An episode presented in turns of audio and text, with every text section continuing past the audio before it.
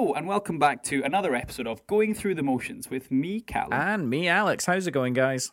the podcasting equivalent of a worm caught up in a road traffic accident within the last four years that wasn't his fault. Oh, he's been receiving phone calls. It's, it's, it wasn't it wasn't his fault, and he can claim on it. He can make a, fu- a full claimant on. Now, is Why- this why is this something to do with th- what they call PPI? PPI repayments? What? Where did that just come from? All of a sudden? Yeah, I don't know. All you of know a what I sudden mean? we It all started. sudden- yeah, all of a sudden we started getting TV ads going. You could just have a grand or something. Did you were you born in this hospital between these two years and had this specific injury on this on this ankle of uh, on a Thursday? If you could, you could be able to claim up to, and it was always a weird number. It was like you could claim up to four hundred and seventy-two pounds. It's like why? I don't What know. is this? I don't know. is it? I but don't they were ta- they were targeting those adverts for people who were unemployed, sat around watching TV. So the joke's on us, mate. Yeah, the fair, on us. fair We're- enough. We've seen just them. sat there. We, we've seen them, so we're the chumps. Have you seen that video on YouTube of the old Scottish guy uh, talking on the phone to a code caller? No, Oh, it's so good. is he winding them up? Oh, he's he? winding them up. He's just this old guy sitting in a eh, sitting in a chair, and he's clicking on his laptop, and then the, this this guy on the phone who's calling from this scammy call center somewhere in the world Sure. go is is getting driven up the wall. He's like, "Where are you? Where are you typing? Where are you typing?" And he's like, "Uh, in my living room." Okay, I'm gonna. Alex has done a wonderful job explaining that YouTube video. Was- I'm gonna have to link that one below. Thanks. oh, mate. it's beautiful. oh, it is beautiful though. send it, send it to me. You'll see that one at the at the bottom. If you there. ever wanted a script on how to wind these people up, th- this is It's the so how-to. This is the how-to video. Well, it, but it's at the moment. It's you were in an accident that wasn't your fault. And you phone up and go. We from our records, we show that you were in an accident, and it's wonderful. I mean, I I remember once. I mean, quite often I'll go, yeah, it was. And do you know what? It was my fault, and I'm gonna do it again. I'll do it again. I'm a menace and I have to be stopped. Quite often they hang up the phone. I remember this one time it was a guy with a South African accent and he phoned Yeah. me up and he said, and I and I it was a long day and he sort of, I'm sure I've told you this story before, um, probably on the show. Probably. And he said, exactly, just recycling all shit. We don't recycle patter on this show, do we? Exactly. but he phoned up and he phoned up and he did something so wonderful. Uh, he's, I said, I was angry and I was, I was like, no, it wasn't me. You know, I was like, you know, this is a scam. I know this is a scam. Don't phone me again. Take me off the register. And literally, and he just went, he just went. I know it's not a scam. It's absolutely for real. and I'm going to phone you tomorrow. Goodbye. and he just hung the phone. And I was just like, I was so fizzing angry because I've never been hung up by one of these people. you were Um, hung up on. I was hung up on oh by my them. days. It was just, he got it was you. wonderful. He, got me. he got you. He got you. of course, though, we are not a scam calling expert podcast. We are indeed a music and movie podcast. And each week, well, no, no, no, no, no. So, so- Sorry, what's that? I said each week we'll. Uh. Movies. Oh, Because, mate, as you said at the start, what's there to review here? What is there to review? genuinely, I don't even know. We're going to be reviewing a lot of white noise, A aren't lot we? of white, a lot of white noise. I like. Can I, can I um go back a little bit? yes, I'm a bit scam dis- I'm- callers. no, eh, well, I mean, you know, it's it's not not about the movie we're doing this week. I'm I'm a bit disappointed that you haven't commented on my lovely new haircut. Oh, your haircut, my god! Did you get that cut because you were getting some surgery done? No, I got I got this cut because the barber's was open. Ooh, very good. Were you queuing at the front, licking the glass No, I I when they opened it? I booked I booked a couple of days in advance, so I did. So I Good turned lord. up at my allotted time. See, I, I've not because I've waited for all the chumps to go and get their haircuts first. Oh, absolutely. Oh, yeah. So you're you're you're still rocking the Mate, rocking it's the good. mullet. It's gone out and back into fashion. The amount of mullets I've seen around London, it's Oh, mental. it's glorious, isn't it? It's It like is back glorious, to the especially eighties for over the sun, here. especially for the sun. Absolutely. But what was really really great about my little barber trip Mm-hmm. was I found my way through no fault of my own onto the middle of a film set. Oh, which one? Yes, I did. There is a well, it's not a film set; it's a TV set, or more specifically, an Apple TV set. Oh, for which one? Now I know you're. I know you're trying, isn't it? It's trying. It's not trying. two. It's not trying. It's it's better than that. It's better than that. So I found out what it was because I I went up to one of the stewards with the high vis yellow jackets. that are, to- that are told not to say anything. they're told not to say anything, and they're they're they're, they're just sitting there behind the. So I was like, They are usually you- very tight-lipped when you try and no, they ask can. them. But I, I went straight up to this girl and I went, "Can you tell me what this is?" And she was like, "Yeah, it's called uh, it's uh, Apple T. It's an Apple TV series called Embankment with Gary Oldman. He's like over there, Ooh, And I was like- was he over there? and he was. Oh, very good. Did you wave over at him? No, Did he recognize you? He was he was away down. He was busy. He was He away was down at work. Uh, I was like, we did a podcast about you last week. Uh huh. He did. He did write in actually, which He is did, quite did. Nice to say that we he enjoyed uh, he enjoyed Mank. It was quite good. Yeah, yeah, yeah. Very so good. That was a oh, that was quite fun. That's sort of a shit what we see. Oh yeah, we haven't done that. Yeah, there you go. Well, it's not not every day you see it. And how was Embankment? Was it mentally busy? Was it everyone outside having their pints in the in the sun? Oh no! What what was interesting? This was in like one of these uh, mansion blocks of flats Right. in like the heart of West Kensington, London. Oh, I see. You know the area. I do. Yeah. Oh, I do. I do know It's- exactly. the it- was it there? lit- was it? Yeah, yeah. It's Got literally a mate a- who lives there. Yeah, yeah. It's literally a street away from where your mate lives. Mm, Because I know that. I know that building. Yeah, Yeah. of course. But everyone knows your address is. Absolutely. I I was like, look at me your- trying to I'm gonna at keep saying your address on this podcast. look, look at me trying to trying to be subtle, and you're just like, yeah, but you live on this street. I'll say it again. But I, in fact, you know what? I'm not. That joke's tr- totally backfired on me saying your address live on this podcast because it's me that ends up having to put the bleeps and bleep it. out. Absolutely, is more work for yourself. so we teased before. We've done the what kind of podcast we are, and of course, this week we're talking about the sound of metal. We are. What a Now, movie! What did you think about this? Because I have a feeling that we might be split here. Oh, Yeah. because I and, and it's the envi- it's the environment. I, I had to watch this. I didn't. I couldn't watch this movie in a wonder. I had to chop it up a little. Ah, bit, interesting, Which was, interesting. Which is never never a good way to watch a movie. I, I, I don't care what you say. Some people find it convenient, and, and a lot of people do. But I just I don't enjoy watching it in that way. So that's my first recommendation. Of, of don't don't watch it in in split into chunks. Yes, and the second thing, and I'll get to when we get to this this this fact, is that I watched part of it on my phone God, with my with my headphones. No, actually, I I don't mind it watching on my phone. It's not you know it's a drama piece, so it's fine. You can you're focused on the conversation. You've got it. But I was watching with my AirPods in, and watching some of the latter sequences where he's got the implants in. Spoiler: he gets the implants. watching it Oh, when yeah, he gets yeah, the yeah. implants, it was really disconcerting. Having that kind of white noise coming through my headphones into my ears, and the, the oh idea yeah, yeah. That of it that's got to be really of- comfortable. That's Yeah, got to be really uncomfortable. the, the the the idea of it just really it was almost a bit overbearing for me and Right. it was one of the many reasons why dare i say i didn't enjoy this movie as much as i wanted to Interesting. Yeah, because I, it know we've been we've been we've been hyping up this movie a fair bit in the last few weeks. yeah because I we obviously ob- obviously we've been livid at the fact that this has Mm. been out for almost a year at this point in Has in it really? America. Yeah. It's been Yeah. out for a criminally long time in Sure. America and other markets before it finally managed to find its way into UK Amazon Prime. Which somebody had better explain that to me because it's it's an Amazon produced thing. So how can they not just release it worldwide on Amazon at the same time? I don't Yeah, I, I- don't understand it. I don't understand. I don't understand that either. I mean, I, and I've got a few things. We've got something else I want to talk about around Amazon in moving forward. Oh, yeah. Specifically, Amazon Studios, and and then they've got Amazon Entertainment, which is the gaming uh, platform, which they're which they're kind of are, are the, the the gaming streaming conglomerate. I don't quite know what it looks like. Amazon Studios. I haven't seen many things come directly through Amazon Studios. I think of all of the. You've obviously got Apple Studios now, and Netflix can Yeah. make their own movies and stuff. But this was one that I haven't seen a lot of, but I would be. I think I'm. I'm.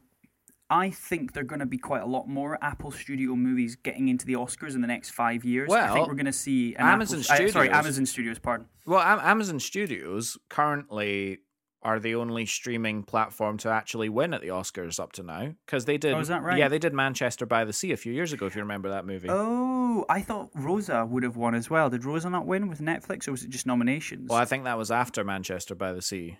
Ah. Oh wait, did I say only? I meant first. Oh, first. I meant first. I meant first. It might not. It's definitely not only at this point because there's a lot of like Mm. international thing, international things that have made it on uh, from Netflix and things like that. But I think, like anything, you know, Amazon are as greedy as anyone, and I think they were banking on having a cinema release, and so they've reluctantly put it onto their own streaming service. Yes, like, reluctantly, banger. It's, absolutely. it's, absolutely ba- it's mental. yeah, Yeah. no, it's good. But I watched this in a oneer in the in the living room on the telly, and I really. Could, not on the microwave or, oven or Absolutely not on the microwave. I wasn't you. I wasn't. I wasn't. It wasn't Plugged it earpieces. let it go. Earpieces while cycling to the office. You know Yeah. what? But I very much enjoyed it. I very much enjoyed it. I think the the star attractions for this movie, Mm. obviously Riz Ahmed. Oh my goodness. I mean, oh my goodness. Yeah, oh, he was so so good, and I love like it, it's not a one man show movie, but it's it's structured like a one man show movie. Like he's in he's in every scene. He's clearly the leading man. A actually Casey Affleck in Manchester by the Sea. Frankly, Yeah. Yeah. um, very much, very much those kind of vibes, and I really, really like those kind of like character studies, and he went all in on it, Mm. like one hundred percent. He was. I think I think it was great, and I think the, watch. the casting was one of the best things about this movie. Just inspired casting, putting Riz in that role. Typically, something we haven't seen before. You know, it's so great to see a British actor um, who who you know there's there's not there's no element of typecasting here, and he was very very. Uh, method for this, like I've got some facts on what he did. Oh yeah, I mean, he, how long he he usually he takes a method approach. Like, I, Does he really? yeah, I didn't that. believe he actually he actually trained to become a starfighter pilot for Rogue One. for Rogue One, yeah, exactly. And, he, and uh, for Four Lions, well, best not talk about how he trained for that one. Oh no, yeah, absolutely not. but he, but it, it's just a wonderful role to see him in, and because it was not a typical role that we've seen him in before, it meant it meant that. You know, he honestly could play Ruben. We weren't seeing Riz Ahmed, we were seeing Ruben Oh, as yeah, a character. 100%. And he did and he did such a fantastic job of that. I the th- one of the biggest reasons I was uh, I was chatting to Maddie and she sort of said, you know, why didn't you enjoy this movie as much as you thought? Oh, did she And I watch just it? think no, she didn't, and I know she she wanted to. She just didn't have the time to watch it with Yeah, me. We- we- wanted to watch it as well, but again, didn't we were on a bit. Of, we were on a bit of a tight schedule this week. There's been a lot of stuff in the background. We've had to move around. In fact, this this episode might be running a little bit late, so apologies if it's not uploaded till the next day. But we'll, maybe I'll put a disclaimer at the top. I'm probably just gonna have to beast myself tonight in the editing studio. That'd be a Herculean Yeah, effort. I'll, I'll have to do it, mate. I'll have to do. But but the thing I was going to say with with it is that the reason why Maddie asked why didn't you overly like it. The reason why is because I was never fully settled. I was never fully settled with this, and and I think cleverly, for especially the end sequences in Paris, yeah, the the writing and the story elements of it almost mimicked what it would be like to be deaf Yeah. in the sense that you didn't get all the information. You weren't being told the story background of Lou and Lou's mum. You weren't being told what the dad, why the dad didn't originally like him. You, you're kind of missing. They, kind of they go over quite a lot of the information. You go over quite a lot of the information about Ruben's background and where they both met, and you see Yeah. the scar, scars on her hands. And what they were doing quite cleverly, uh, cleverly, what they were cleverly, doing yeah. Was that they were they were kind of making you subconsciously feel what it would be like to be deaf. You know, you're just Right. aware there's a conversation on the room, but you don't know the specifics. You can't really. You, you're kind of being left in the dark a little bit. Ah, right, okay, yeah, Do you know see what I mean? And it, and it's Yeah. and so and, and I I just I can't help thinking that that was how a lot of the, the writing was structured. But the other thing that I really didn't, and so it made me feel uncomfortable. But the biggest thing that made me feel uncomfortable was it was it was a drama doing something that horror movies do quite well. And modern horror movies take something like Hereditary. Hereditary is a really good horror movie because at no point do you really feel safe when you watch that movie. Right. There's always a kind of tension, an underlying tension in it. And with it, with this movie, with Sound of Metal, it was the drama equivalent of it. At no Okay. point, at no point was he ever going to get a break. Like there was always just something niggling away. And I think he was at his most vulnerable around the whole sequences of the surgery. Yeah. And they did something that just made me so uncomfortable was when he he was he had to leave the home because he'd gone away and got the surgery and he took off the the bandages. oh yeah, and it was and it was it. it was stuck to his uh, it was His stuck to his scalp. Yeah. and you could just feel it was just so that's just one of many examples where as an audience member you know throughout this whole movie all they were talking about is yeah it's going to cost about up to 80k it's going to cost up to 80k and i was i was betting i was saying i know what's going to happen there's going to be a twist where he finally sells everything he owes he scrapes the money together and he goes to get the surgery and they're going to say something like oh it's 80k per ear do you know what i mean and then Oh, you know, that, that that'd be so cheap. That would be but been that's, so I was cheap. thinking, but at the back of my mind, I was thinking things like that, and of course, it would be pretty cheap. Um, during the scenes where Ruben is struggling to reconcile the hearing loss, Riz Ahmed wore auditory blockers deep inside his ear canal that emanated white noise. Oh, so he told he So he- told US, yeah, So he kind of put himself through it in a Yeah. very physical way. He didn't just Well, act it. He just Yeah, he said he told USA Today, I couldn't hear anything, including the sound of my own voice. After some time, he decided to forego the sound blockers and simply immerse himself in deaf culture by communicating with the director and deaf cast almost exclusively through ASL or American Sign Language. right. Okay. And he was using this film to really promote ASL and for people to learn ASL. I know well, it was when a I was very very big part. It was a very very big part of the movie Mm. for sure. And when when I was out in America, I was amazed actually as to how many people can speak ASL. I think ASL is actually, especially obviously it is American Sign Language, but a lot of people speak it. A lot of people speak it out Interesting. when we were. Yeah, I was. It always throws me. We were at the summer camp. Quite a few counsellors spoke it just because they were like, no, we we learned it. It's Yeah. easy to learn. Um, but there's that. It looks Now- really hard to learn. I mean, for me, I thought I I look at it and go, "Wow, that's Yeah, what an what right. an interesting way of communicating." And what I really really liked is that there were several scenes that really delved into this. But for example, when the community was all around the dinner table and they were uh, they were just there were several conversations hap- happening at once, and obviously we don't know what's being said, but we can eh, see that it's a very natural family style Sure. Dinner happening and seeing them using ASL to communicate and you know Mm. bang on the table and you know shake shake their hands and like Mhm, do mhm. you know all those very natural things for them it Mhm. made it really immersive for me as a viewer i really really appreciated that because they were really extended sequences when you wouldn't really hear anyone speak That's and- right. Yeah, but absolutely. there was but there was so much communication happening despite yes. that and Yeah. i really appreciated that Now, let's talk a little bit about the sound mixing because this this film is being nominated for is it be, is it best sound? It's Yeah. not best score, so it sounds right. It's the best sound. Which, hey, look, let's, let's be honest. Like that, this is this film's bread and butter. Absolutely. I mean, sound, well, that's the, other, sound. that's the other thing. You know, I, I I said up top there were there were a couple of star attractions for this movie. Mm, One of them being Riz Ahmed and the casting, as you said, and the other is the sound design. The sound Well- design is so integral to this movie. The Sound of Metal's sound mix was done in 10 weeks by BAFTA nominees Jamie Basht and Michelle Coutlon. Uh, well together with Ca- Carlos Cortez uh, at Spanish Omni Studios in, in Mexico. So it was all mixed, but in 10 weeks. I mean, I don't know how long typically it would take, but that feels like quite a long time. Yeah, it does feel like quite a long time. I mean, again, I've got no point of reference, like as you say. Mm, mm. I'm like, is is that is that a long time? I mean, that's, that's a big. no matter no matter what project you have in any industry, you're like, oh, 10 weeks. Just Yeah, I- exactly. that- and it's three people's ten week as well. Yeah, it's not yeah, just one person's. Yeah. So, I mean, so I, I mean, from here, I've got some a little facts, a few little facts uh, nestled throughout this, but I. I guess we kind of just want to go through chronologically, and we talked a lot about. There's not really much music in this film, but there is no, there's so frus- so frustrating for the jingle this week.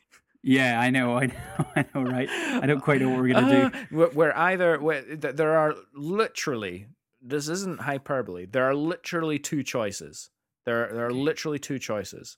Number one, a sort of n- new alternative Bon Iver style thing in the cr- closing credits, Yes, of course, or yeah. or screaming into a microphone and bashing some drums.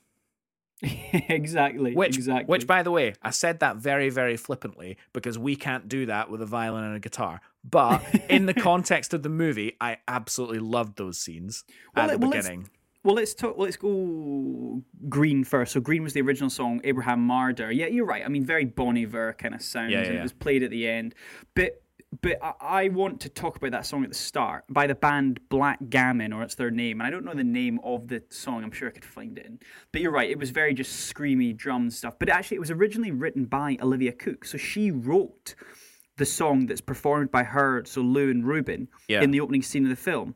Um, and, and and she was obviously that was her actually performing. That was her playing the guitar and her Well- using the vox and screaming and also. Yeah, absolutely. And if if I remember the rolling credits at the end of the movie correctly, I think Riz Ahmed's got a writing credit on that song as well. Oh, does he? I Oh, believe okay. because I believe he performed his own the the drums. Yes. What? Yeah, he, he he practiced for about six months to learn the drums. That's great. Yeah. What's what's your thoughts on this style of music? And I, and I want to. I guess we get into like this isn't just metal music because we're you know the two of us we like a bit of metal now and again. I know you you've got you're a big fan of certain certain metal artists. Definitely. I think like yeah, I think sweeping statement well, not sweeping statement, but big generalization, I tend to like classic metal, a la Yeah. Iron Maiden, Black Sabbath. sure more sure. more than screamy. I think I, I, I'm not totally clued up on all the subgenres, but I think death metal's one, speed metal is another one uh, that I'm not not really that into.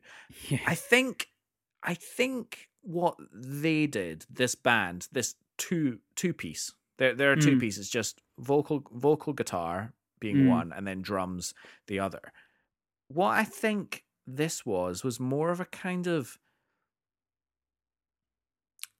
I think politically and artistically closer to punk Yeah, frankly okay, because you because enough, you yeah. because you, you did get this sense that they were incredibly troubled and incredibly angry yeah, people. yeah, and that it was more kind of like artistic expression and poetry which you know a lot, to a very large extent a, a lot of songwriting across the genres is.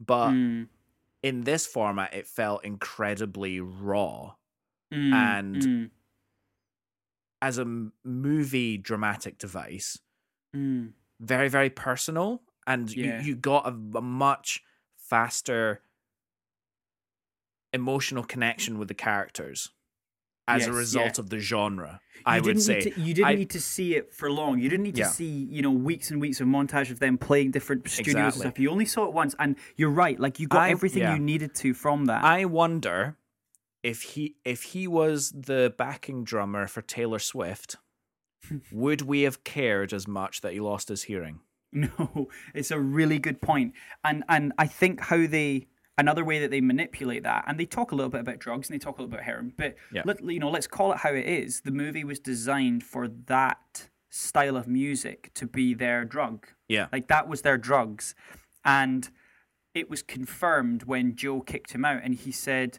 "You know what? It, it's like I'm speaking to an addict." Yeah yeah and because he was saying I want to get back, I want to get back to play music and stuff, and he goes and he goes, look at you, I'm- look, it's like it looks like and it sounds like I'm talking to an addict. Yeah, the tra- And the, the that style of tragedy the tragedy of course in that scene is that he wasn't actually using uh No, which, that's the which thing, you yeah. were like oh no you got it so wrong but you understand why but you un- but you understand why Well, no, but I don't think he even think thought that he was using again. I don't think he thought he was, or maybe, or or maybe I've missed that, misread that. Maybe did, did do you think that Joe thought he was going back to drugs?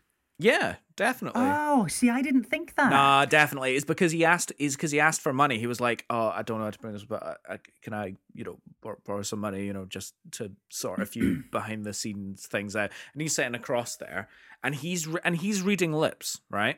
Yeah, If you if you read that in a text message, yeah. what would what would you Oh. think? He's he's reading lips, so he's not hearing. He's not necessarily hearing the sincerity in his voice, and you know. Now that I'm saying that, I don't know if that's relevant because obviously, uh, you know, when one sense diminishes, others heightens. He Mm. he's he can probably get those ebbs and flows just from lip reading and also facial cues and things like that. But Right. I distinctly remember thinking in that scene that he thought that Ruben was using drugs again. See, I thought it was because Joe figured that Ruben had kind of gone away and got this surgery and was kind of putting to one side all the, the development that he's done in this in this deaf community. Oh, yeah, absolutely. And he was, kind of There- casting it aside. There, there was a lot of that as well. There was a lot yeah, of that as well. I, I thought that was the reason. How interesting. Oh, God, different ways for different different parts of watching the movie. Do you? What do you think about the whole sequences before he joined the deaf? Because it was very quick, straight into the deaf community, wasn't it? It was really quick. I mean, before we before we got to there, one thing I really really liked Mm. was the moment that he became deaf, or the moment that his hearing took Oh. that irreversible dip, because I kind of assumed through trail because we all knew what this movie was about through, Sure, through yeah, yeah. trailers and whatnot. I you would be forgiven for assuming that the moment that he loses his hearing, or well, either one of two things is going to happen. He's either going to gradually lose his hearing over a couple of gigs, and he was like, I thought that's don't, what it was going to don't know if it's yeah. gonna. I don't know if it's gonna be that, or he's gonna dramatically lose his hearing because I know it. You know, it happens both ways. And he's Mm. dramatically lose his hearing, like in the middle of a set or something like that. But it wasn't. He was having a conversation with people in the club, not even at night in the club where it's really, really loud. I think the thing that triggered it, there was another band sound checking in Mm. in the club in the room next door. Mm, mm, and so and it was so it, and it wasn't even that loud. Hmm hmm but just out of nothing it just went gone. Yeah. Well, and so, i was like mean, it was oh shit. Oh no was that's based- it that's the I moment. mean, it was based on an unfinished um, docu-fiction film called Metalhead by Derek Ciné-France. I don't quite know. Cian France, Ciné France, um, in which a drummer, uh, a heavy metal drummer's uh, ears blow out. The, the eardrums blow out due to due to um, uh, the music, and, and he has to learn to adapt to the world of silence. So this was kind of based on a post-production, and it was around 2009. Um, you know, b- b- before before it was adapted by Darius Marder yeah um, for the screen. But, but, but I- I mean, as you say, yeah, it was. I, I think I thought that too. It was going to be one night. It was just going to be it, it pops, the eardrums just blow out, and that's Yeah, him yeah. done. And I think it's it's the element of like how what do you want to achieve from this? There's three things you can achieve. The the slow burner is the one that's the most natural, i.e., he notices it starts going, but he doesn't pay any attention to it, and Yeah. that would that's indicative of everyone. You know, when we all get injuries, we kind of just pretend it's not there until it really is, is it causes us pain. Yeah. So it's, it's it's relatable. The the second of it is, as we've said, does it blow out in the middle of a set, and then he has this one moment, the cause and effect of, oh, I just I hit the drums a bit too hard that time, or maybe it was just this one gig and they were they were trying to push it louder, and he has to blame himself for that one thing or But- blame the but- sound engineer uh, for that one thing, yeah. And, he, and then he's got something tangible. Then he's got something physical to blame it on. But by as you're right, by having it just as at a random point and it just goes, yeah it just enforces that helpless nature that that jumps on him for the whole film. He's yeah it's more it, it's to it's more a case of the hand that life deals you as opposed Yes, as opposed to anything any other tangible reason Absolutely, mate. And that and, and that's that's a really important narrative throughout this film. Uh, and it goes back to the piece that I was saying, you know, I felt really uncomfortable throughout a lot of this movie because at no point could you really blame him for some of the stuff that was going through his head. I think everything kind of felt all the decisions that were made and it, hey, it's typical that it's typical for us when we watch movies we go oh the characters make stupid decisions and you watch you go oh, i hate i can't watch some movies because people are so stupid everything he did there i would have done the same Yeah. like the, the the life decisions he made and everything um it, it, it was it was tough it was a really tough thing to watch just him constantly climbing up this hill um but yeah it was it. and and what, what do you think about so we we, we kind of hear the buzzing on and off yeah they obviously chose certain sequences where there was no sound, and then, the audience was able to get sound when he was on the farm at some points in time. Yeah. Um, I, I thought it was quite clever how they picked and chose when they put the sound in. Another thing that was quite clever that they did was when the subtitles kicked in. Do you remember what was happening during the scene when they actually started the film started to use subtitles? uh i want to say it was in the classroom It was it was around about that time, yeah. It was when he was out with the kids walking around the hills when he uh, when he Right, started yeah, to when he started to really be responsive and put him push himself into this community. We as the audience started to get subtitles, and what that did for me was that was that was like us as the audience member coming with him on this journey. When he when he actually got involved with this this community, then he could start to kind of make sense of it, and the communication started to grow. No, because absolutely. until before then, and I, again, just it was it was such a subtle thing that was done that Darius Marder did for this, for the story, and you can tell he wrote that deliberately in. He went, "I want to start giving the audience members subtitles so they can learn as as he's learning, and Yeah. you're you're on this journey with him." Which I, I just thought was, I thought that was a it was a really subtle thing, but very very clever yeah.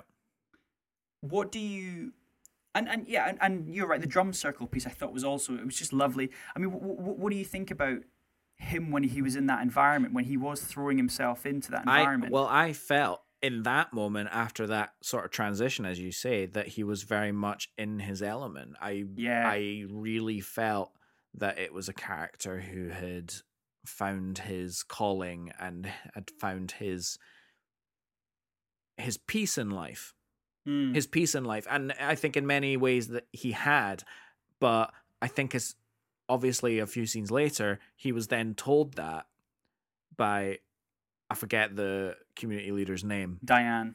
No. oh uh, joe. Joe yeah. But he was told by joe oh you're doing you're doing really really well and you're really important here to a lot of people which is when he Mm. went no i didn't intend that at all.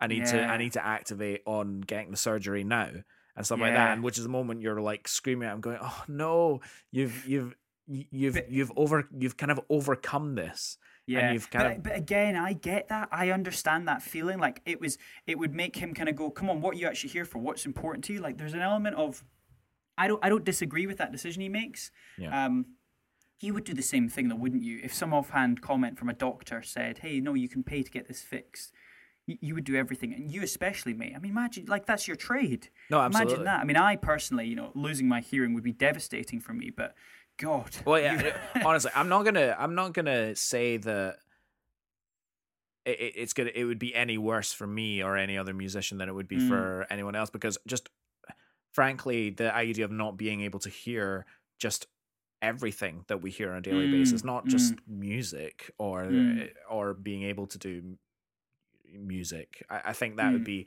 i think that would be truly tragic but what was very very interesting is that by the end of the movie we obviously discover that it, it wasn't getting back to music mm-hmm. that was driving him to fix his hearing. It was getting back, to, Lou. yeah It was getting Yeah. back to Lou. And I I really, really loved that sort of ending moment of Zen almost where you know he yeah. re- where he realizes that they don't belong together.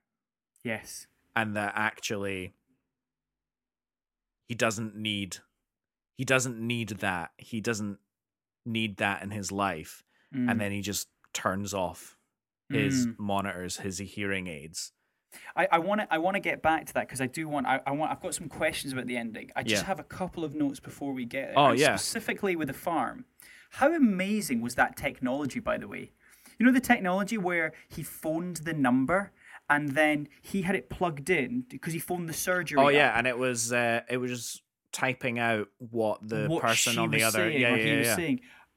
That blew my mind. Yeah. I was like, oh my God, that's amazing. Like, that is one of those really rare things where you can kind of go, if someone was deaf, you know, instantly you, you scrub out a phone. You can't use a phone anymore. That's Yeah. useless to them. But that technology just 100% enables a phone again. Like, yeah that's a yeah. game changer. amazing yeah I was I was blown away. I was blown away by that. I like I had to like stop and tell mine. I was like, look at this thing. It's it's so good. i want one I, do, I genuinely do. Do you want to talk about the implants, specifically the implants, and, and what the how the movie managed the implants? And I want to talk very specifically about that sequence where he first got the implants in, yeah and you were with him. You were sat with him in that room. You know, you th- you, you were like, "He's this is it. She's going to turn it on." She and she was very deliberate. She was, "I'm going to turn it on now," and Yeah. you're going, "Yeah, he's going to turn on. He's going to hear." And then it's not quite what you expect. You and Yeah. you So this is think, oh, they need to tweak it a little Yeah, bit. and- so this is one moment that I feel we have to suspend our our disbelief for dramatic license Mhm, mhm. because in no scenario, in absolutely no world, in no hospital or doctor specialist lab or anywhere in the world does a patient come in who's a musician specifically Mm. you know they decide to go for the impact implants and stuff like that at and at no point a medical professional goes oh by the way when this is done they're not gonna it's not gonna sound like regular hearing they Mm. knew it's not gonna sound like regular hearing before they gave it to him Yes. that that's vital information Vital. that's yeah, vital yeah. information so I- as I soon as i the im- realized that i was like oh no that's that's bullshit See, I get the impression that, and excuse the pun here, he wasn't listening for that. He couldn't hear. Do you know? But like genuinely, he was deaf to that. All he wanted was his hearing back. He didn't care. He was willing to roll the dice. You know. Yeah, but that could've- but it wasn't ex- it wasn't explained to them. That would have that would make a lot of sense. But in order for that to be the case, we as the audience actually have to see them trying to tell say- him that. Yeah, tell him that. Whereas okay, that doesn't yeah. happen in the movie. No, that's fair enough. That that actually is fair. Yeah, I see what you're saying. I, I mean, I guess like, yeah, you could assume that they've told them that, as you said. Oh, you can an if you want. disbelief. You can assume anything, but, I, I but- personally yeah, don't. it would have it would have increased. Yes, no, I, I yeah, I can see that. Yeah. that, that's that's completely fair. I mean, the filmmakers made an immersive effort to use meticulously thought out sound design so that the viewer experience.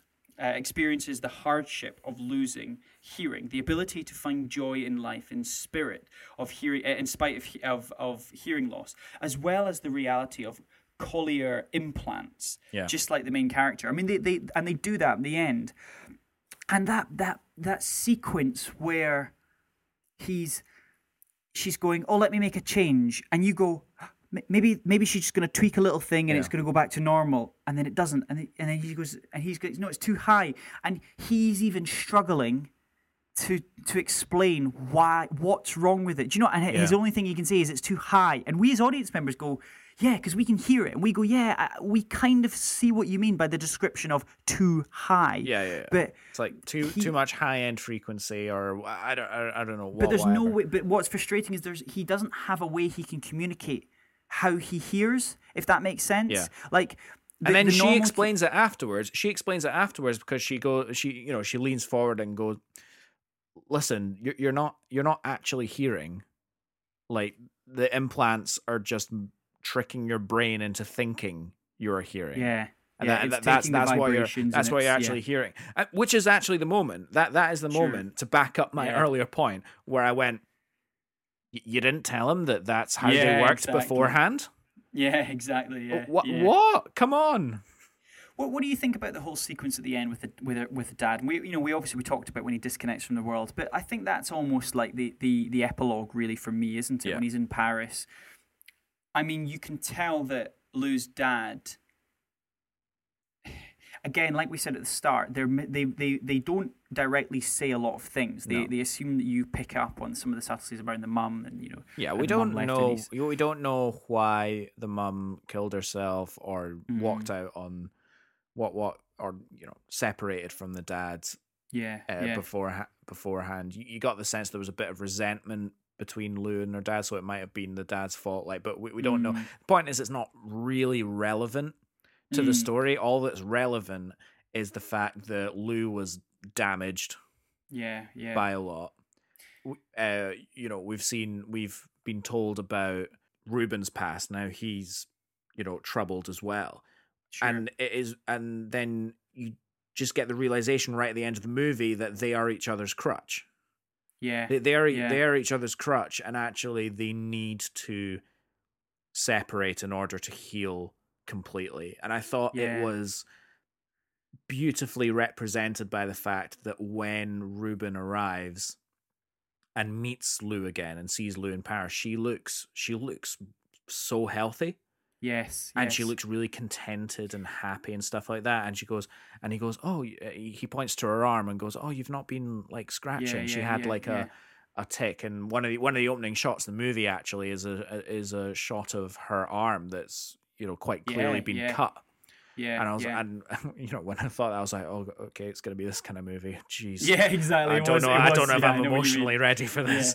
Oh yeah, yeah. So, but, so a couple. Yeah, but, on, but yeah. So at the end of the movie, she comes and she's not doing that anymore. And then when they're in Mm. bed later, and they're kissing, at some point she has to come up for air. You get the sense she's a little bit uncomfortable, and then she starts Come up for scratching. No, absolutely. No, no, she Yeah, does. yeah, and she's yeah, like, oh, I need, I need, I need some water and stuff like that. You kind of Sure, get the sure, sense sure, that she doesn't really want to be kissing him. And Mm. then they're having the conversation, and then she starts scratching again. And then you realize that just by being with Ruben, because she does have genuine feelings for him, of course, but they're all associated with healing from a really traumatic time and not actual real love and Mm. companionship because she starts to scratch again and like you can see the anxiety which is like she it's acted beautifully and Yeah. all of this just represented in that little arm scratch that like comes back Mm, and mm. Ruben sees that and then it all triggers for him and he realizes Ah, that I need he's to like- get out of here. I need I need to get out of here. It's the healthiest thing for me. It's the healthiest thing for Lou.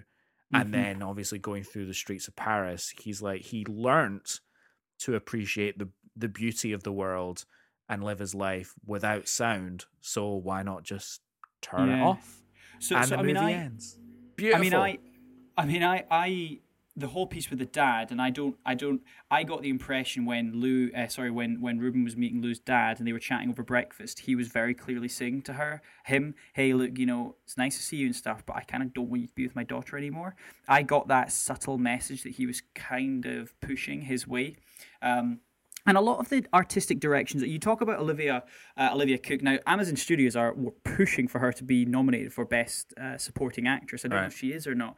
Um, but but she was she, she she has huge amount of input to this. We talked about how she wrote some of the songs at the start. Little things like she decided she wanted to um, dye her eyebrows for the you know the start sequences how it was quite distracting but she Yeah. made all those decisions about that. Um, in fact as the film was shot chronologically olivia cooke spent a number of months away from the set whilst the second act was being filmed she stated in recent interviews that the distance created between her and riz in their time apart was reflected in the distance between their characters lou and Ruben yeah, I at can the see. end I, of the film Yeah, I can see that. Yeah, because Uh, it so did. yeah. It did. It did feel like two very different people at the end of the movie yeah it did yeah at the start of the movie. Hundred percent. And as you're right, yeah, it, it ends with him just disconnecting and, and you know and being comfortable with that. Yeah. Um, and y- to to an extent, I think it was always going to end that way, wasn't it? I think I think we I think it was the moment when he realized that the implants weren't really going to do the business. And hey, look, I, you get the impression he did see the utility of the implants. And you've got to think Yeah. that at times he will still use those. They they I think they Oh, they gave him a a nice bloody hefty sum for it, so you know, Well, exactly, get his money's exactly. I was reading somewhere apparently they are covered on certain insurance plans as Right, well, okay. so they just but they just wrote that in there. But but yeah, and now we've got a difficult question to ask ourselves, mate, because we are a music and movies podcast. Uh, yeah. And I would be lying if I said it was two thumbs up for music and movies because there just isn't any music. But they deliberately did that, right? Yeah, that yeah. was a deliberate decision. So. I'm actually going to potentially choose not to vote here. Oh, if that makes sense. nah, cheat. Is that a cop out? That is such a cop out. So because it's right, just, but it's not fair. Nah, it's just nah, not nah, fair. Right, okay, so I'm giving it two thumbs up because one, dramatically, it's a lovely movie. S- So Yeah. so nice, well acted, incredibly well shot. Lots of really challenging themes and ideas, and uh, all all for it. All for it. Really, really great. Music wise, so th- as you say, this is the big question. I'm very much of the opinion that no music doesn't mean no music. Mm, No no music just when you're reading music, right? Okay, right. You're sitting in an orchestra, for example, sure. right? Yeah, uh, as I often am. You're sitting in, a, in an orchestra and you're playing I don't know, any instrument you want, trumpet, Mhm, right? mhm. And then there's a whole movement of the symphony when it's uh, what we call tacit. So you're not playing.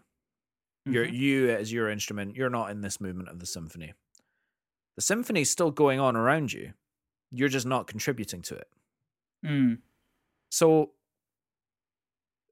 silence isn't doesn't mean lack of music. Sure. And so I don't believe that the lack of an original score in this movie or a lack of a full plethora of original songs. Yes, yes, we've got the one at the end and yes, we've got the metal at the beginning. But I don't think that's like a, a quality thing or a lack of budget thing or whatever. I think that's an artistic choice thing. And so I don't want to say that I don't want to count it as a negative. Yeah, I know what you're saying. I know what you're saying because I think it's easy for me to sit here and go, "No, it would have been nice to have a bit more music or a bit more metal or a bit more, you know, show there." But you're right. It was it was just so be- unbelievably minimalist. Yeah. It, I mean, you're right. It has to be two thumbs up from our rating system, doesn't it? it I has think to so Be. because you know it, it doesn't take long throughout the um through the movie to realize that this isn't a this isn't a metal this isn't a metal movie. It's called Sound of Metal, and all of the posters is of Riz Ahmed behind a drum kit, and you would be so forgiven for for playing this movie and thinking you were going to see a drummer movie That's what I about was a drummer thinking. going, yeah. going to see deaf. But that is not what this is about. This is about somebody going deaf and the journey and discovery of um, being a deaf person, and he Mm, happens to be a drummer. yeah. It is Yes, this isn't a yes, mu- yes, this isn't a music movie in the way that we might Yeah. have expected it to be. I think maybe there's that. I think maybe the the fact that we didn't expect to be in it. Yeah, I guess so. But I still think maybe there's a negative to this. I mean, I, I, I will. I, I probably won't watch this movie again. I didn't enjoy this movie as much as I thought I would. Um, I think maybe I'm inclined to be a one thumb up. I think, but not because of the music and movie, just because I didn't enjoy this movie as much as I wanted. And as you said, I part of me did think that listening to you saying that there about how it's not actually a drummer movie, it's a it's a movie about uh, a, a musician. He happens to be a musician, but he, he, he loses his hearing. Yeah. I, I kind of feel maybe was it missold a little bit? Was it was the trailer, was the advertising, the marketing maybe a little bit missold? How else do you do that though? How else do you sell this as a drama piece? Well, yeah, uh, because I don't know. Okay, I, well, I don't know. I think the fact that he's a drummer helps fa- facilitate the dramatic impact of him losing the Mm, hearing. But it is the the loss of hearing and the journey thereafter that is the soul of the movie, and not Mm. And not that he's a drummer. It's like after after that initial conflict of oh my god, I'm a drummer and I've lost my hearing. After that, that becomes it becomes movie, secondary. yeah. You you don't you don't see the drum kit again. You don't No. y- like it doesn't matter. No, he sells it. I mean, he sells it. He no, but he sells sells it. But there's like there's a good like hour of the movie before he sells it that the drums aren't even in it. yeah. Mm. I think it is a one thumb up for me though. Still, I mean, I just for multiple. Would you watch this movie again? Yeah, Would you recommend this movie to people? Uh, yeah. I'd recommend it to everyone. There, I don't think there's anyone that I wouldn't recommend it to. Really? Yeah, And and I don't think I would let them know what it's actually about. Sure. Like I wouldn't Fair. say, "Oh, you might think it's this, but it's actually this." So just so you know, you're getting into it. I would just be like, "No, no, no. It's great. It's it's it's amazingly acted. There's really interesting sound design. It's got really lovely dramatic themes and a great message about about the deaf community and things like that. I think it's a cracking watch. Go watch it. Mm, yeah. Okay, I've got one more question for you. All right, go on. Best original actor. Best original, best actor. Best original actor. Best original screenplay. Best actor. yeah. Who is it? Oh, Is Ga- it Gary Oldman or Riz is it- Ahmed. Is it Chadwick Boseman, Gary Oldman, or Riz, Riz Ahmed? God damn. Because now we've watched probably which are the three frontrunners. Did I did I did I I de- I definitively called called on one of them, didn't I? Yeah. I def- was it Gary Oldman or Chadwick? I said. I mean, I'm I'm think I said definitively Chadwick. I'm definitively calling Chadwick Boseman because I still pref- I preferred Ma Rainey. I think to this. I preferred Ma Rainey to this movie. Yeah, To interesting. Sound of Music, uh, metal, Oh, sound of sound, metal. of, sound of music. Sound of Yeah, Music. I just love to see Julie Andrews coming over the hill in this. And Riz Ahmed going, "Can't hear you, Julie." Can't hear me. Can't hear me. Bloody hell. I do. I Oh. do think Chadwick Boseman's going to win this one. I I do I actually think I'm inclined to agree with you just because you know what I was saying about the parallels between this movie, Sound of Metal, and Manchester by the Sea. Yes. I think there's a lot of things about it that are very traditional drama. yes. Yes. that- yes. although it's very very very very good and i really really I, you know i went through a period of my life where i i didn't like things because they were popular and i thought oh you know they're popular so it's probably not that good but guess what Mm. things are popular because Because because good. the most number of people think that they're good Yeah. that that, yeah. that is the very definition of of popular and I Mm. think that just because you, you can get equal quality in lesser known things, but it doesn't make them better just because they're lesser known. I think Yes, I you're think right, I yeah. think we know a couple of I think we know a couple of uh, Biffy Clyro fans that are very very guilty of this that specifically don't like their popular albums because uh, they're popular.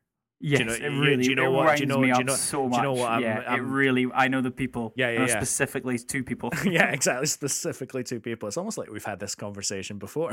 oh mate, I know. Oh, mean. yeah, I know what but- and so I, I kind of feel like Sound of Metal fits into that category in that it's very, very Oscary. I would not be surprised if Riz Ahmed won that. Like No, I absolutely wouldn't. But just because of how Ma Rainey was presented like a filmed play. I just it and- was better. and I other- just preferred. it. No, I don't think I don't think it's categorically better. I think it's a it's a li- little bit more unconventional in how, in how it was made, and therefore Yeah. a little bit more interesting to me. and that does it for me too. Yeah. Well. So did we did we did we come up with an answer? I think we're going with Ma Rainey, aren't we? We're going with Chadwick. Ma Rainey, Chadwick. Yeah. Yeah, but I mean, look, could you honestly say it was a snub if Riz Ahmed won it? Nah, nah, Nah, nah, you nah. couldn't. You couldn't really.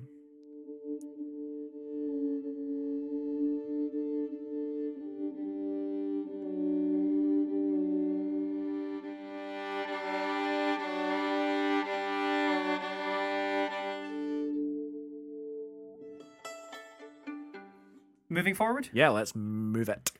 So we've got episode five, Falcon and the Winter Soldier. Otherwise known hit as our the screen. penultimate episode.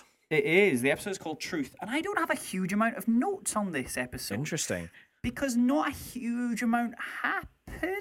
I mean, Um, right. Okay. there was a there was a lot of there was a. I mean, we'll talk about the intro because the intro was incredible.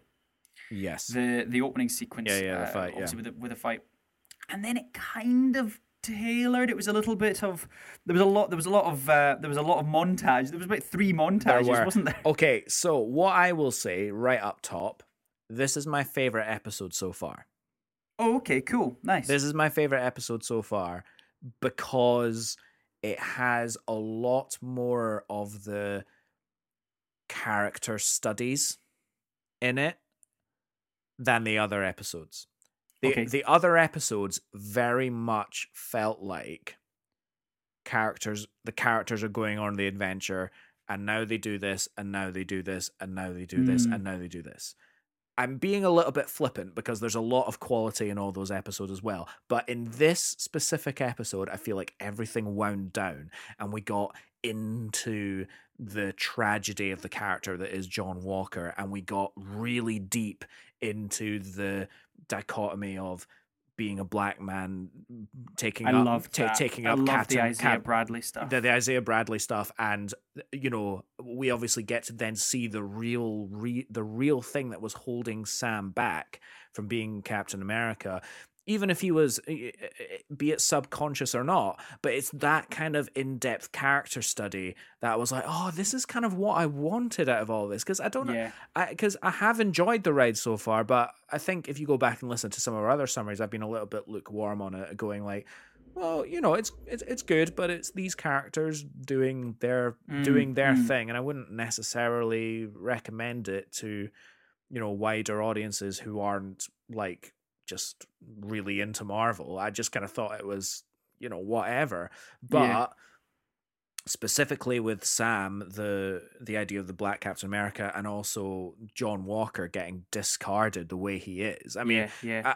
I, I've seen a lot of conversations online about you know should we actually feel sorry for John Walker, and I'm like, well, yeah, feel. I mean, yeah, he does horri- he does some like horrific things, but there's nothing wrong with going underneath the surface to actually give that character some motivation for doing what he does, even if what he does is completely abhorrent. Like, Yeah. isn't that just good villainy? Yeah, yes, I think so. I, I think definitely. And, and to your point about it, I mean, I was thinking this to myself. Anthony Mackie as the Falcon, and I mean Sebastian Stan. Yes, he's always been a he's always been a fantastic Winter Soldier, and I think his character's come a long way. But I also want to see You're him as Luke Skywalker. I'm now officially. Yeah, I am now to, officially on that boat. You know, I, I was uh, rolling my eyes about that around that for the longest time. I just thought that was like you know fan casting because it was too popular, mate. It was. It was too popular. I was, it was during my phase, mate. It was during. too meta. it was during my phase, but now I'm all aboard. Yeah, Sebastian Stan I- as Luke. But I watch Anthony Mackie as Sam the Falcon, and I and I watched him. This episode did something for me. I, I kind of went, he's a he, holy shit. He's a leading man. Like we we could be watching the new head of the Avengers here. He could be the man taking up the mantle Yeah. of he is now. It's his Avengers. Yeah. And because obviously we're are we, are we going to see Brie Larson as the as the lead of Captain Marvel? Is is there going to be a is, you know I, I- wouldn't imagine Professor Hulk would be the lead. He's not really a leader or Thor. They're not particularly leaders. But Yeah, Thor doesn't. We- I get the impression really- Thor Thor gets dragged into it. He doesn't have. Yeah, he, he doesn't, doesn't actually have yeah. any interest in being there at all. I wonder what I wonder what the WhatsApp group would look like. I wonder what kind of stuff he'd just be the He's one just like putting memes stop. and shit on there. No, he'd be sending memes and going, oh, I hope they fucking dump me out of Yeah. this group soon. If I just keep Yeah. bashing them, Just egging Just, I don't. I don't want to do this. But I just I watch him, and uh, you're right. The character study, they've just done it so well. They've just really thought about the characters. They've really they've really taken care to write Anthony Mackie's uh, the Falcon Sam. They've really taken a, a lot of care to really that that conflict, as you say, and and it was the Isaiah Bradley comment of you know no black man in their right mind would take over that white man's shield. Yeah, yeah. And he going, but and and you as an audience member, and there's multiple dimensions of that phrase because the shield means something different to Isaiah Bradley than it does to Sam. Yeah. So you don't feel you don't watch him pick up the shield again and go, "What was the point in that Isaiah Bradley speech?" No, it it, it empowered him to make that decision Yeah, to go. Well, that might be the case for you, but actually that's different for me. I don't see it in that way. Yeah, 100%. He doesn't really need to say that or vocalize it, but it's really important that you see him make that decision himself, and you do see him make the decision. I also think there was an editing bluff because whilst he's chatting to Bucky. And he's training with the shield. Uh, he, they're throwing the shield around. He's much better with the shield than when he was doing the montage just I, after th- it. I I wondered that as well. I was like, I think there was a. I think there was a. goof. Uh, yeah, We also- there were there was also one there was also one other little gap like structural gaff in this Mm-hmm. episode that I kind of questioned. I wonder if you can clear it up for me. Did we get a scene with Sharon Carter? Right, it is Mm. Sharon Carter, isn't it? Yeah, Yeah, yeah, yeah, yeah. That is the character's name. Where Yeah. she is that scene a reveal that she's villainous. it's not that she's villainous, but she it, she very much. Obviously, she's putting Batroc the Leaper. What? Well, yeah, no, Batroc yeah. the Leaper. The the the in, the in su- touch with yeah. the super cut French guy who at some point I swear played rugby. Yeah, He's yeah, got that exactly. look. He's got that He has that kind of like Camille Shah, Yeah, yeah, yeah. like Tyndall look. Yeah, Absolutely. No, but she's very clearly on the phone to him, and he very clearly then ends up with the flag smashers for Mm, for their thing that we're gonna find out about next week. yes.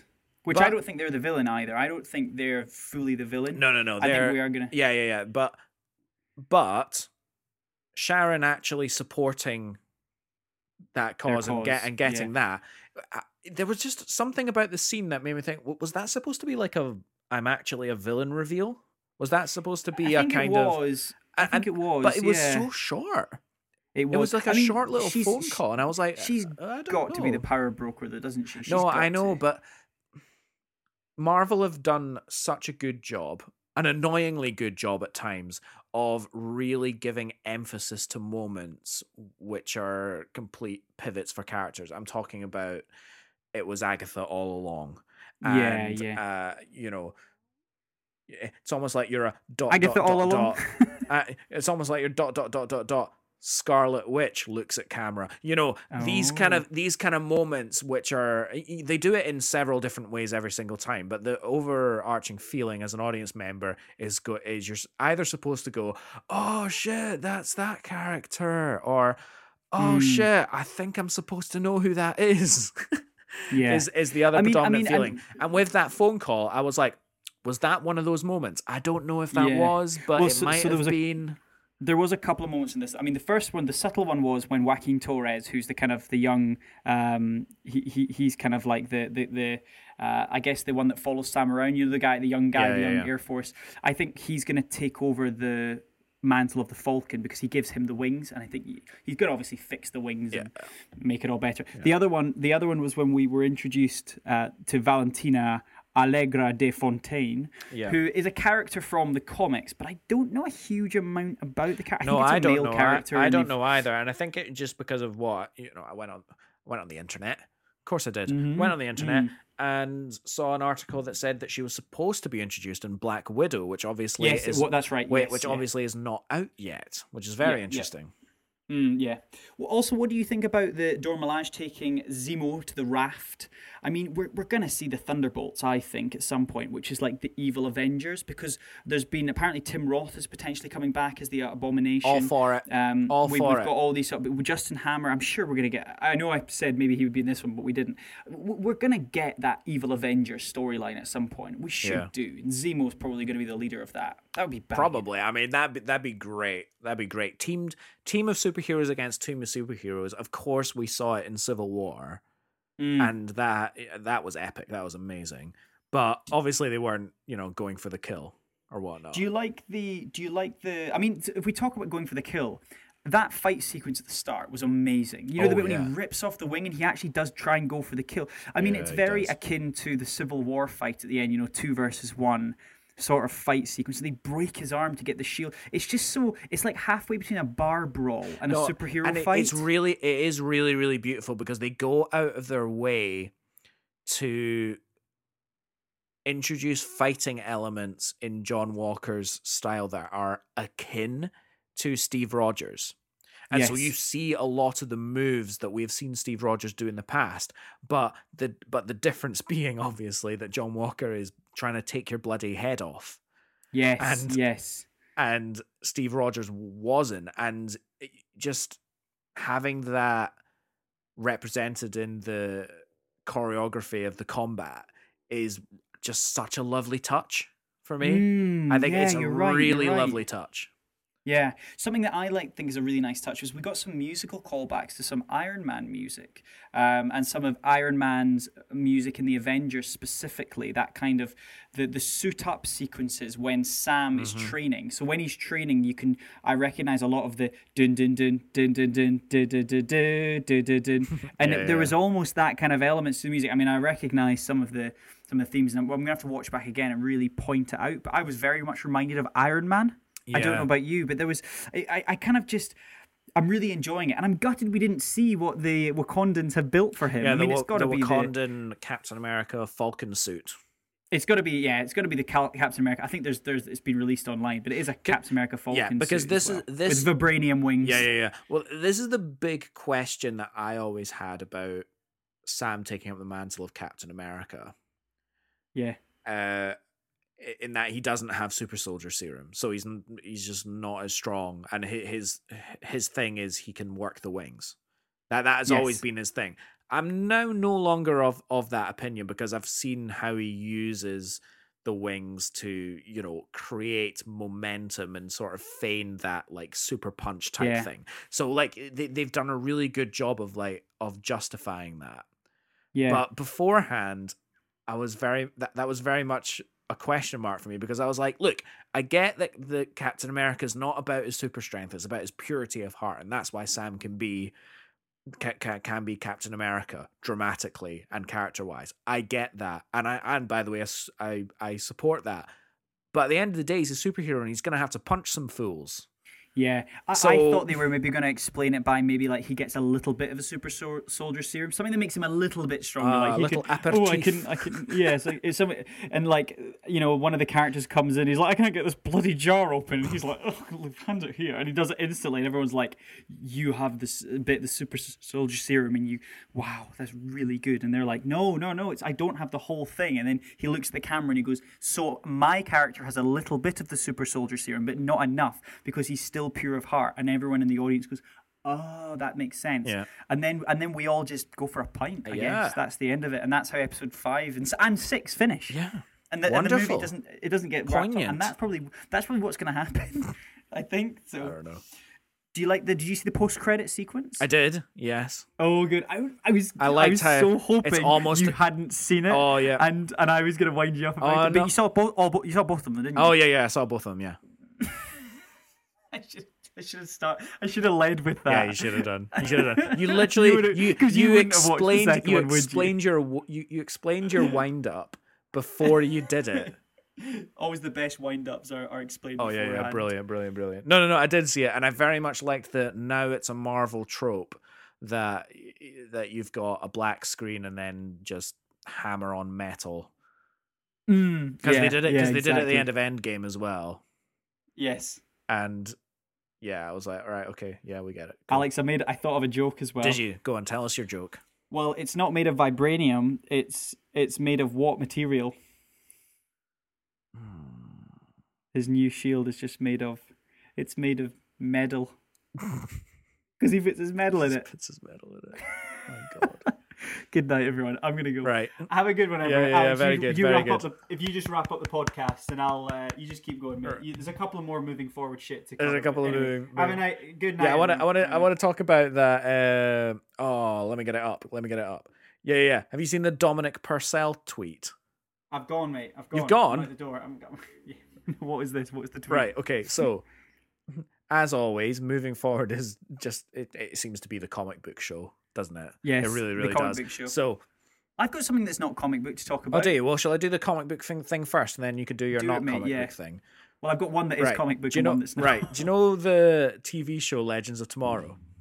Yes, I, I read this. I you did, did read yeah, this. You yeah, saw the yeah, yeah, the, yeah, the guy that plays oh, I don't know whoever the pyromaniac is. I literally don't care. I used to no. I I used to watch these shows. I used to watch these shows uh, when I lived in America, right? And you had to watch Yep. The Flash, Supergirl, Legends of Tomorrow, and The Arrow on like consecutive nights. And I was like, sure.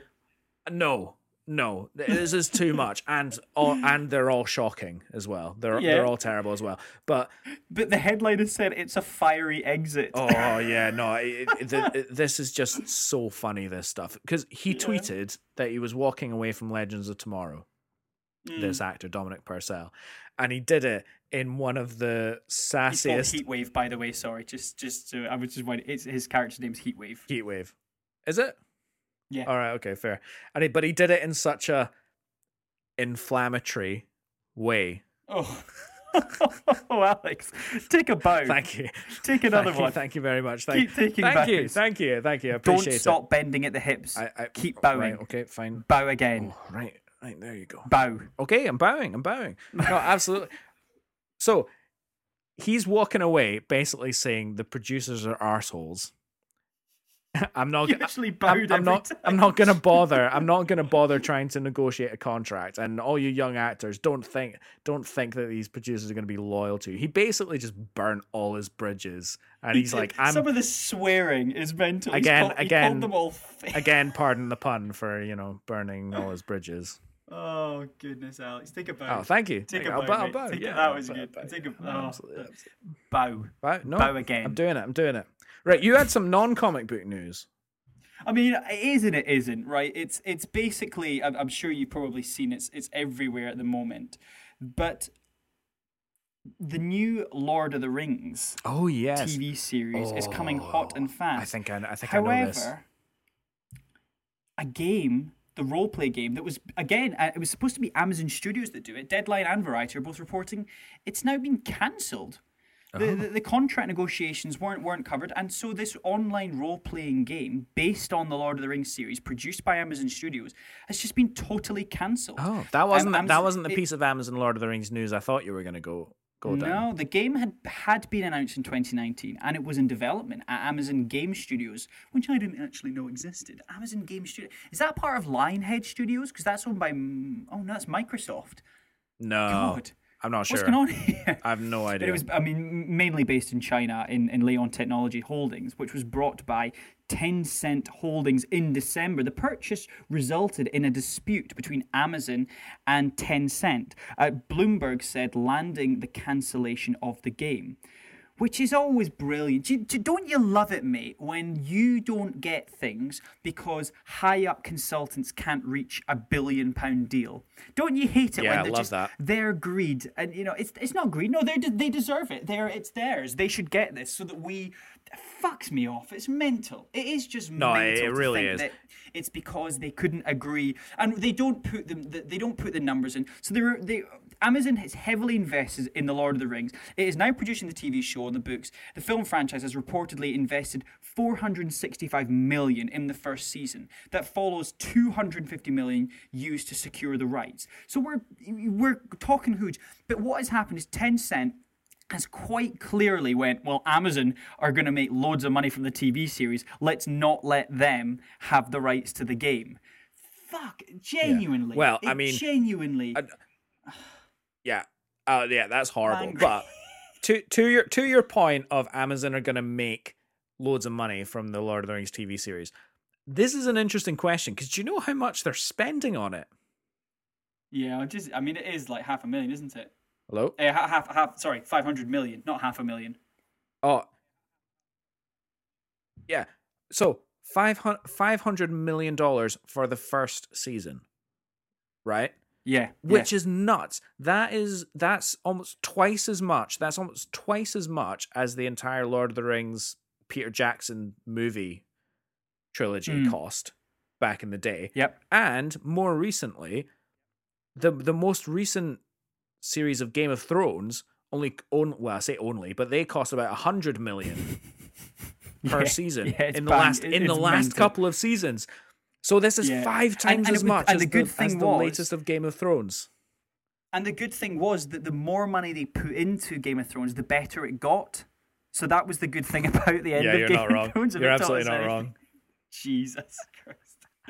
Oh mate, I, I genuinely I'm so I, I I can't wait for we've got to get a trailer sometime in the next couple of months, surely. Yeah, got to, got to. Thing is, with this kind of money, teasing, imagine if this isn't good. It just it could be a roll of the dice, mate. I mean, look, Amazon are pretty good. The Boys, Marvelous Mrs. Maisel, Invincible. They're, these are some great shows that they Yeah. own. I, I The don't Sound of it's gonna be Metal. bad. Sound of Metal. Yeah, it's gonna be great. I've got some other stuff for moving forward very, very quickly to bring. It is comic booky, um, but it is a really interesting headline, and it was from Variety. Alfred Molini details Doc Ock's return in Spider-Man: No Way Home. The tentacles do all the work, according to Alfred Oh. Molini. So Alfred Molini was first invited to reprise his role as the villainous Otto Octavius in Spider-Man's No Way Home, the forthcoming in third installment of the Marvel Cinematic Universe. Right. Uh, or and sorry, with Sony, led by Tom Holland. Absolutely. Tom Holland. when- and Tom Holland and co-starring Alfred Molina. Mm, Malini, Malini, I've got here, mate. Molini? Malini, yeah. That's how Molina. he pronounces it. No, no, it's actually you are. Hang on, let me just double check. No, you're wrong. You're wrong. um, yeah, yeah, Alfred Molina. But you, but what it led to believe is that. And I want to talk about something really specifically. Was we're talking about the tentacles, and they're talking about how good they were, and we're we're, we're gonna get. So apparently, I've I've read that it's going to take place after Spider-Man 2's finished, so after the whole going into the star. I think if there's going to be a multiverse point, it, that's going to have something to do with it. You know, at the end of Spider-Man 2, where he creates the power of the sun, the harness of the oh, sun. yeah. I think they're going to tie that into the multiverse piece. I think it of- I think it would be genius to tie in story elements from those way back when superhero Yes, movies to yes. justify because it just it would make it feel so much more integrated. What it? What if he actually created uh, something, a, a black hole, to in Spider-Man Two? You know, with his when he when he harnessed the power of the sun yeah. and it exploded. What if for a brief second he created a black hole? Ooh. Oh, and he went through because, and, and I, I do want to talk about a, a specific sequence in Spider-Man Two. Why it is, you know, often considered one of the best Marvel uh, Marvel movies. I think really, Yeah, and superhero movies. That sequence, that sequence, and you know, Raimi's a classic at this. He he knows his horror movies. He knows how to do a horror movie because when he first wakes up from the surgery and they try and they or no, they, they try and rip, they try and buzz saw the the, the the the kind of the metal arms off him, don't they? And that whole sequence when he's Alfred Molina's lying on the table. And You can't say the- Molini again. You can't. You can't Alfred say Molini again. It's Molina. Say his name is, right. Is, is, is, is lying on the table, and the tentacles are doing all the work, and they're like dragging, you know, the nails on the on the oh, floor, Oh, yeah, yeah, yeah. and they've got the the zo- It's like a horror sequence in the hospital, and I love it so yeah, much. it's really good. I need It's to such watch a brilliant. those movies again. My God, I Oh, haven't watched mate. them in ages. And the soundtrack's great. What about Nickelback? Nickelback do Hero. so we should definitely What do about it, mate. Nickelback? Said We no one ever in the last decades. mate. I think we I'm gonna we're gonna have to find our way uh, back to those. But what do they have to do now? well, now they've got to go on to the Apple Podcast app. Find us on there. Give us a five star Yes. rating. Oh, we'd love that. We genuinely would love that. Perchance a cheeky review. If you don't want to write us a review, you can tell us what your favorite movie is, or you can tell us what your favorite soundtrack is. We love to hear all of it. look, look, look, on the screen. Look in the way that my the the the the You've made the boom. stand you- for the you've made yeah. the boom a what I've done? mustache. Can you see what I've Uh, done? yeah. It looks like a mustache. It does look like a mustache. for the pop filter. For those watching, the pop filter uh, handle that is clips to my microphone is is it looks like a perfect Mexican. Look at that. Oh man, you can t- you can tell the, the the attention span of Callum when you know I, I start I start to do my extended what what they have to do now thing. And he's like, all right, but I can clock out now. Oh that a- oh the, the the the arm looks a bit like a I'm mustache. done. I'm done. The arm, ooh, that's quite funny. I think I'll interrupt and uh, start that start that a bit. You can also contact us directly at motionspod at gmail.com. And you can join the fun conversation with us on the gram, where we will be sharing photos and images and thought provoking questions from our episodes. And also a wonderful, wonderful designer, KTC Graphics Designs, giving us our lovely artwork. Thank you very much. Again, it's in the description below if you want more information. Next week it's going to be another off air. We, we struggle to get this recording in. I think next week will be a return to normality. Hopefully there won't be a blip in your service. Maybe this episode did come out a little bit late. I'm not Maybe. sure Who knows? We'll to do. find out. Who knows? Indeed, yeah. That's that. That is for Callum of tomorrow to worry about. Excellent. Well, thank you very much for listening, and we will speak to you again next week. But until then, bye everyone. all right, guys, ta ta.